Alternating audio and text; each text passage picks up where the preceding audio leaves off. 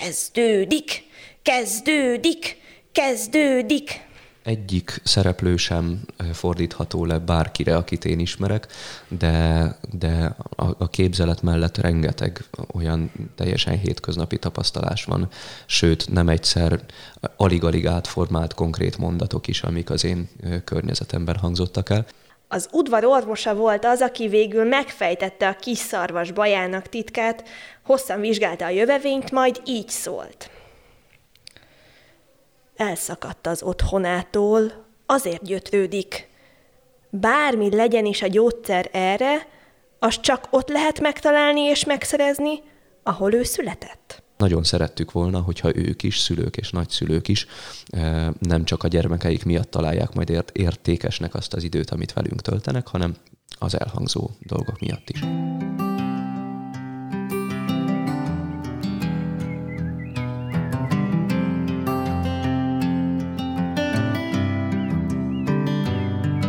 Egyszer volt, hol nem volt, volt egyszer egy testvérpár, akik királyi szüleikkel és nagyimamával éltek egy csodás, mesebeli, hegyormokkal és erdősávokkal övezett királyság legszebb palotájában. Dániel úrfi és Júlia kisasszony csepp gyermekkoruk ellenére kivételes tehetséggel és brilliáns elmével voltak megáldva, az apró, de teljesen szokványos viták ellenére jó testvérek voltak. A királyfinak és a királylánynak egyetlen közös vágya volt egy kis állat, méghozzá egy őzgida. Az ÖKK podcast hallgatóinak talán nem árulunk el nagy titkot azzal, hogy ebben a rövid ajánlóban elmondjuk az Alba Régia Szimfonikus Zenekar az Otthon Dollama című meséje azt a történetet mondja el Csajkovszki és Bartók Béla örökérvényű dallamaival, amelyben a gyerekek ezen vágya kívánsága valósággá vált. Örömmel köszöntöm az ÖKK Podcast stúdiójában Dobszai Pétert, az Alba Régia Szimfonikus Zenekar karmesterét, és a mesélőt Torma Kinga Reginát. Köszönöm szépen, hogy elfogadtátok a meghívást. Hogyan született ez a mesés történet, zenés mesés történet? Dobszai Péterhez fordulok. Egy izgalmas időszakot éltünk a zenekarnál, amikor ez a, a történet megszületett. Azt hiszem, hogy elárulhatom azt, hogy a zenei rész az előbb, és ettől a projektől függetlenül készen volt már a zenekar repertoárján. Mind a Bartók művet, a román népi táncokat, mind Csajkovszki vonós szerenádját hagyományos koncerttermi keretek között eljátszottuk az otthondallamát megelőző hónapokban. És hát tulajdonképpen ez az a körülmény, ami engem feljogosított, vagy legalábbis úgy éreztem, hogy feljogosít arra, hogy tollhoz nyúljak, és, és mesét írjak hozzá, mert ezeket a zenéket szerettük volna, hogyha egy olyan történetbe ágyazva is eljátszhatjuk, ahol mindazok a színek és karakterek, amik megvalósulnak itt a, a, az eljátszott hangok során, azok valamilyen cselekményé formálódnak hogyan születtek meg a szereplők, hogyan született meg a történet, mi volt az inspiráció a dallamon kívül. Megint csak általánosságban mondhatom azt, hogy a helyzet felismerés és az itt és most elve, a nunc elve, az minden előadó művésznek fontos. Én nem félek bevallani, hogy a talán művi módon, de a tanulságok fogalmazódtak meg először. Mint ahogyan egy zenekari műnek a kiválasztásakor is az az első kérdésem, hogy miért csináljuk ezt, miért ezt játszuk, e, és egyáltalán mindennek a megokolása az, az valahogy e, természetes igényem tudtuk azt, hogy kiknek fogunk játszani, tudtuk, hogy gyerekeknek fogunk játszani, tudtuk azt, hogy a gyerekeket vagy szülők, vagy nagyszülők fogják hozni, és nem, nagyon szerettük volna, hogyha ők is, szülők és nagyszülők is eh, nem csak a gyermekeik miatt találják majd ért, értékesnek azt az időt, amit velünk töltenek, hanem az elhangzó dolgok miatt is.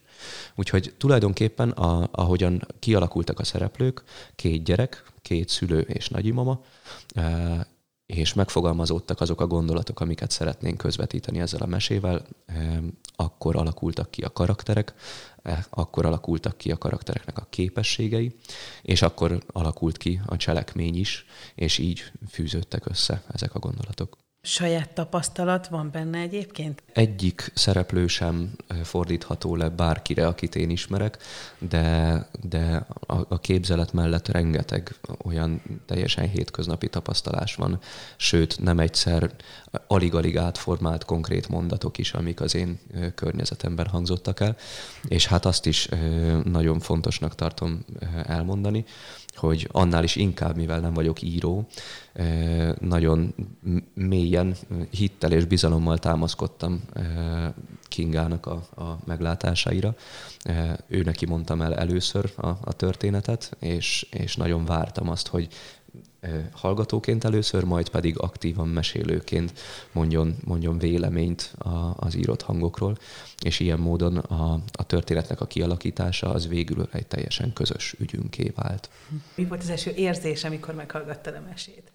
Inkább visszakanyarodnék oda, hogy mi, milyen érzés volt, amikor Péter azt mondta, hogy én legyek a mesélő mert hogy azért ez talán elárulhatjuk azt is, hogy nem ez az én első feladat típusom a zenekarnál, tehát én egy háttérmunkatárs vagyok, és Péter azt mondta nekem, hogy ő, ő neki van a fejébe egy történet, amit az én hangomon hall, és én meg nagyon vártam a történetet, hogy hogy, hogy is szól akkor az én hangom szerinte. Sírás nevetés.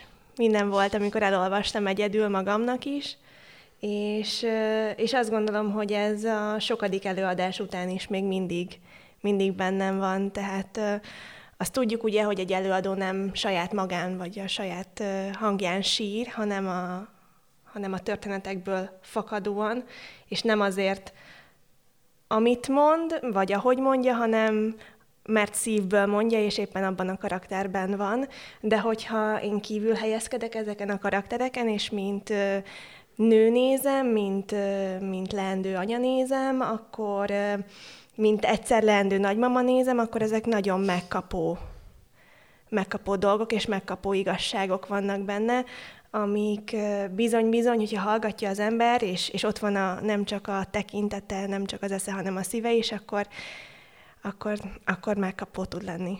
Megszületett a mese, a mesélő is megvolt, a zenekar is megvolt, de hát azért ebből egy teljes egészet kellett varázsolni. Én azt gondolom, hogy mind a két előadási mód egy-egy teljes egész embert, vagy egész zenekart kíván. Hogyan lehetett ezt összefésülni? Persze, ugye mondjuk ez nem ismeretlen a zeneirodalomban, akár hogyha a Péter és a Farkas nézzük, ugye, mint történetet.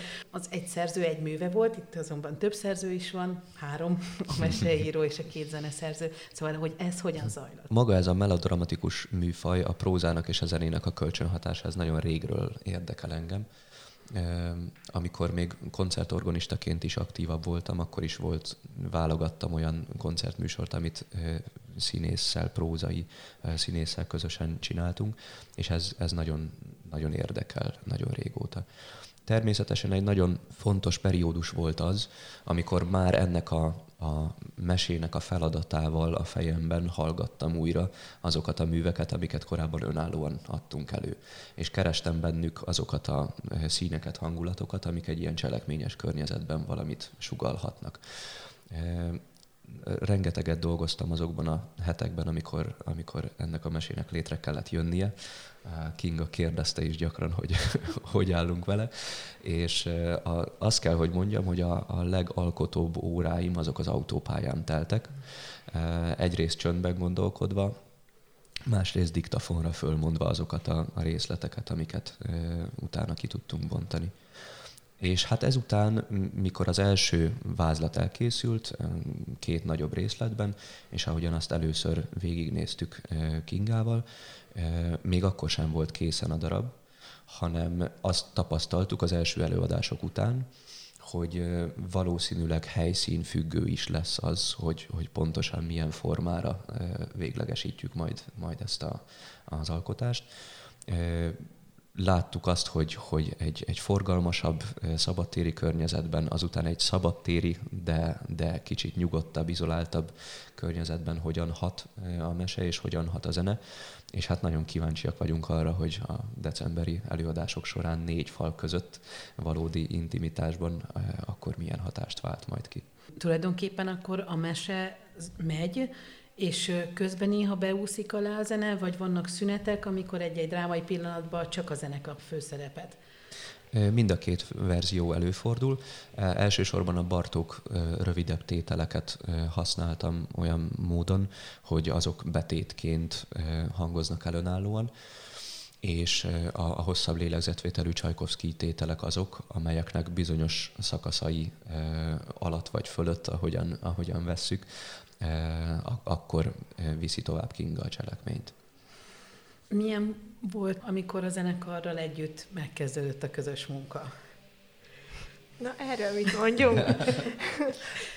De lehetek őszinte? Teljesen, persze. Oké, okay. szóval azt tudni kell, hogy a darab főpróbája gyakorlatilag egy éles előadás volt. Tehát itt május 28-án, gyereknapon mi kimentünk a főutcára, összenéztünk Péterrel és a másik 24 művésztársal, vettünk egy nagy levegőt, és elindultunk. Bár hat-hat furcsán, hogyha ha egy bizonyos aspektusból nézzük, de volt egy pont a mesén, amikor én kitekintettem, és két gyerkőt a megágyazott, nagyon hangulatos pokrócokkal és babzsákokkal övezett téren kis, kis feje, fejük alá párnát tett, bedugták az ujjukat a szájukba, és elaludtak ott a téren. Ezt lehet, hogy úgy fordítanánk, hogy ez egy unalmas dolog volt, de aztán ugye megjön az a kép, hogy szülőként a gyerekeknek este mesét olvasunk. És én azt gondolom, hogy ez volt az első olyan visszaigazolás, hogy igen, mi, mi ezt jól csináljuk. A, a, a zenekari munkarendet azért is alakítottuk úgy, ahogy alakítottuk ez konkrétan ezelőtt az előadás előtt, mert önmagában a zenekar készen volt az anyaggal. Kingával, amikor ketten készültünk, akkor egy olyan módszerünk volt, hogy egyszerűen a korábban eljátszott műveknek a felvételét indítottam felvételről úgy, mintha karmesterként élőben indítanám. Ez volt egy módszerünk.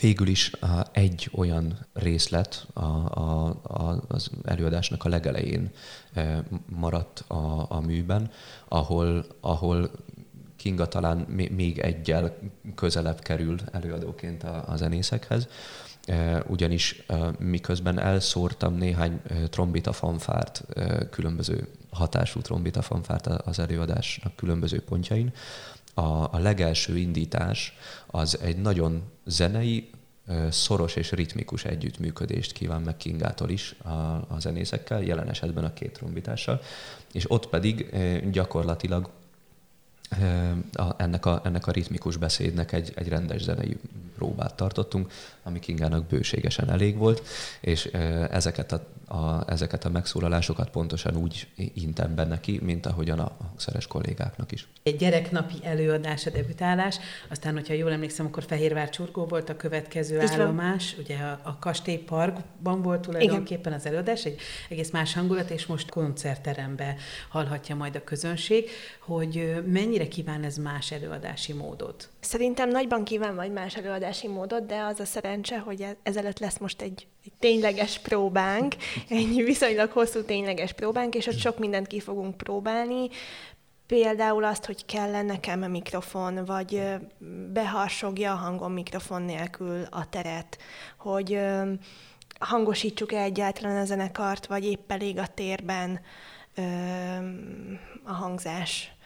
Szóval meglátjuk, hogy, hogy ez hogy fog, hogy fog ö, sikerülni, de szerencsére most van, van rá lehetőségünk, hogy, hogy tudatosan készüljünk. A gyereknap után egyébként a Fehérvár csurgói előadáson ott inkább a felnőtt közönséghez szóltatok? A december 9-i előadáson egyébként ugye mi három előadás lesz.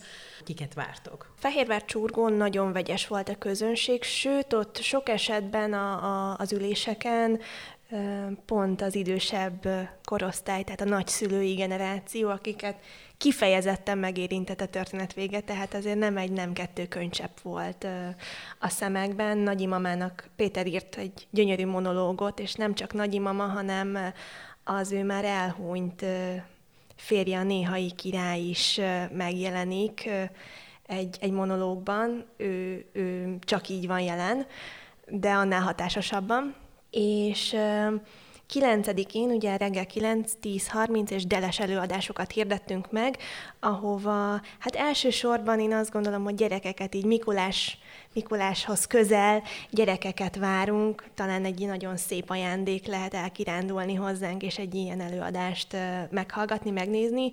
Óvodás, kisiskolás, az a korosztály szerintem, aki, aki a délelőttből fakadóan ráér hozzánk eljönni, de természetesen ugyanúgy várunk családokat, gyerekekre vigyázó édesanyákat, vagy, vagy nagyszülőket, felnőtteket, érdeklődőket, tehát ez egy abszolút több generációs mese lett. Van egyébként további tervetek vele? Én azt gondolom, hogy vannak lehetőségek még előttünk, abszolút.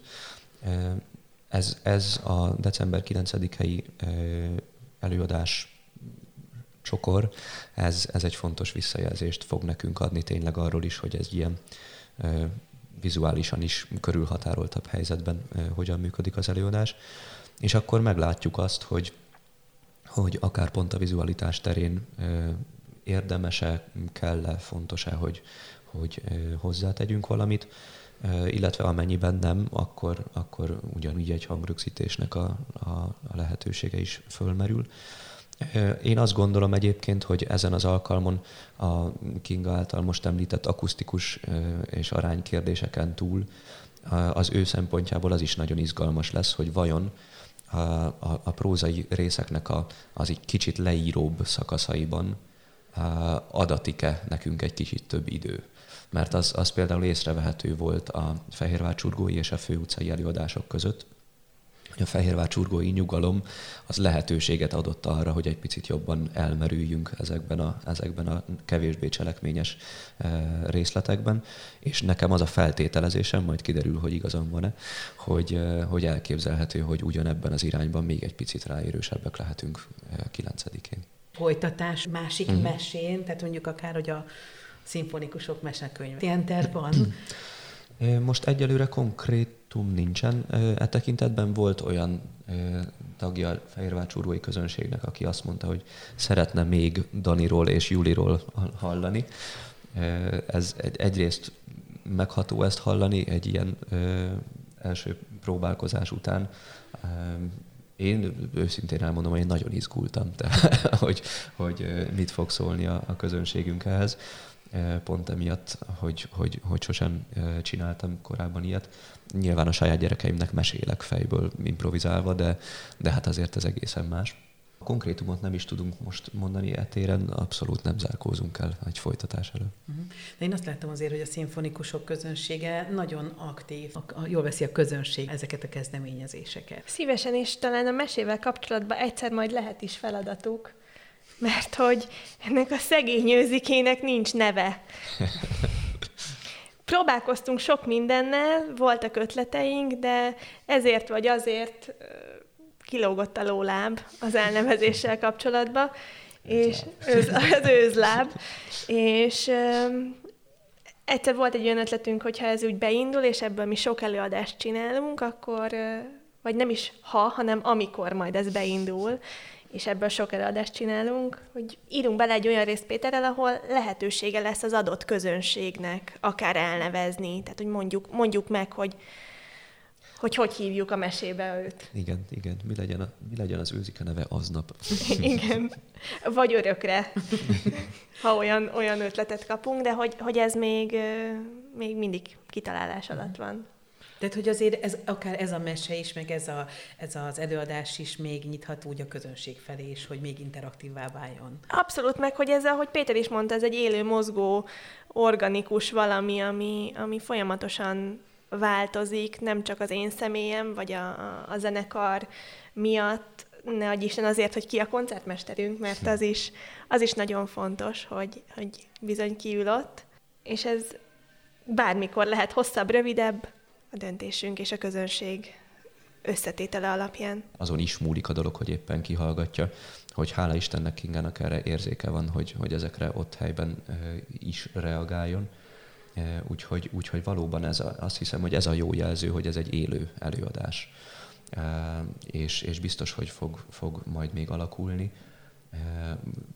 amit a, a koncertmestereinkről mond Kinga, az, az, egy, az is egy nagyon izgalmas vonás, hogy vannak, van két olyan nagyon fontos koncertmesteri szóló a kompozíciókban, ahol, ahol gyönyörű szépen megmutatkozik az, hogy a, a, a mi két koncertmesterünknek, Ilosfaj Csengének és Bújtor Balázsnak a, a, a személyisége és a zenészi karaktere, azok, azok milyen másképpen szépek.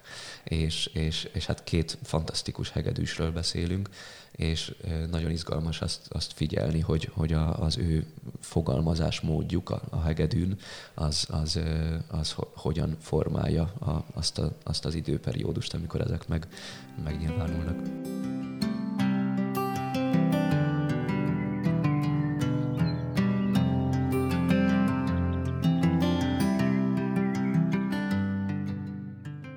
Köszönöm szépen Dobszai Péter junior primadíjas karmesternek és Torma Kinga Reginának, a mesélő lánynak, hogy itt voltak az ÖKK Podcast stúdiójában, és beszélhettünk erről a meséről, amelyet reméljük, hogy még sokszor, sok helyen, sokféle formában hallhatnak majd kicsik és nagyok. Most pedig kezdődik. Mi kezdődik, te kis förgeteg?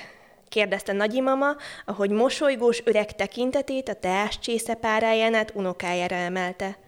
A királyi kastély ebédlőinek hosszú ablakain át a hajnal fénye üdecsíkokat húzott a levegőben meglebbenő porszemcsék közé, és megcsillantotta az asztalon pihenő porcelán aranyozott éleit. A nap pedig finoman melengette az éjszaka hidegét még, igen-igen fájlaló vénpadló kövezetet. Kezdődik! Kezdődik! Kezdődik! A kislány apró talpai díszlépéseket csaptak körbe a helységben. Az ébredés gyermeki lendületében számára oly szűkösnek bizonyultak testének csöpp tagjai, hogy tudatában egy fikarcnyi hely sem jutott a külvilág számára. A hosszú álom utáni mozgás öröme teljesen kitöltötte a lényét. Júlia, kisunokám, mondd csak meg nekem, hát mi kezdődik? Kérdezte újra szelíden nagyimama. Ha hamarabb költöztél volna ide hozzánk, pontosan tudnád, hangzott fel az ajtó felől egy másik gyerekhang. Hát ő minden reggel ilyen. Dániel úr állt az ajtóban, a kis Júlia bátyja. Kicsit több, mint hét esztendős lehetett, hugánál hárommal idősebb. Nyugodt derű játszott a szemében, ahogy rokonaira nézett. A kis förgetek kipattintja a két szemecskét hajnalban, aztán alkonyatig már senki sem éri utol. Csak én. Ha igazán akarom, tette hozta nyújtózkodva, csibészes mosolyjal az arcán. Nagyimama nézte a testvéreket, és belül kuncogott arcuk hasonlóságán. Néha, ha egymás mellett aludtak, és álmokban kisimult minden apró izmocska az arcukon, szinte teljesen egyformák voltak. A reggeli öntudatra ébredés volt az a pillanat, mikor a két lélek és a kétfélé gondolkodás belülről átrajzolta közös vonásaikat. Dániel Orfi ösztönös, ősi, bölcs lényeglátása mély, tiszta tekintetében, nyílt homlokában tükröződött. Júlia sziporkázó lénye, folyton célokat kereső gondolatai viszont éles, karakán vonallá préselték össze kicsi száját, és szemöldökeinek vonala is folyton tervekről árulkodott. No, de mondd már el nekem, kisasszonyom, mi kezdődik? kérdezte ismét nagyimama. Válaszolj, kis hugi, tette hozzá Dániel. A kislány odakapta ragyogó arcát, és túláradó örömtől csengő hangja bezengte a kastély minden zugát. Kezdődik a mai nap!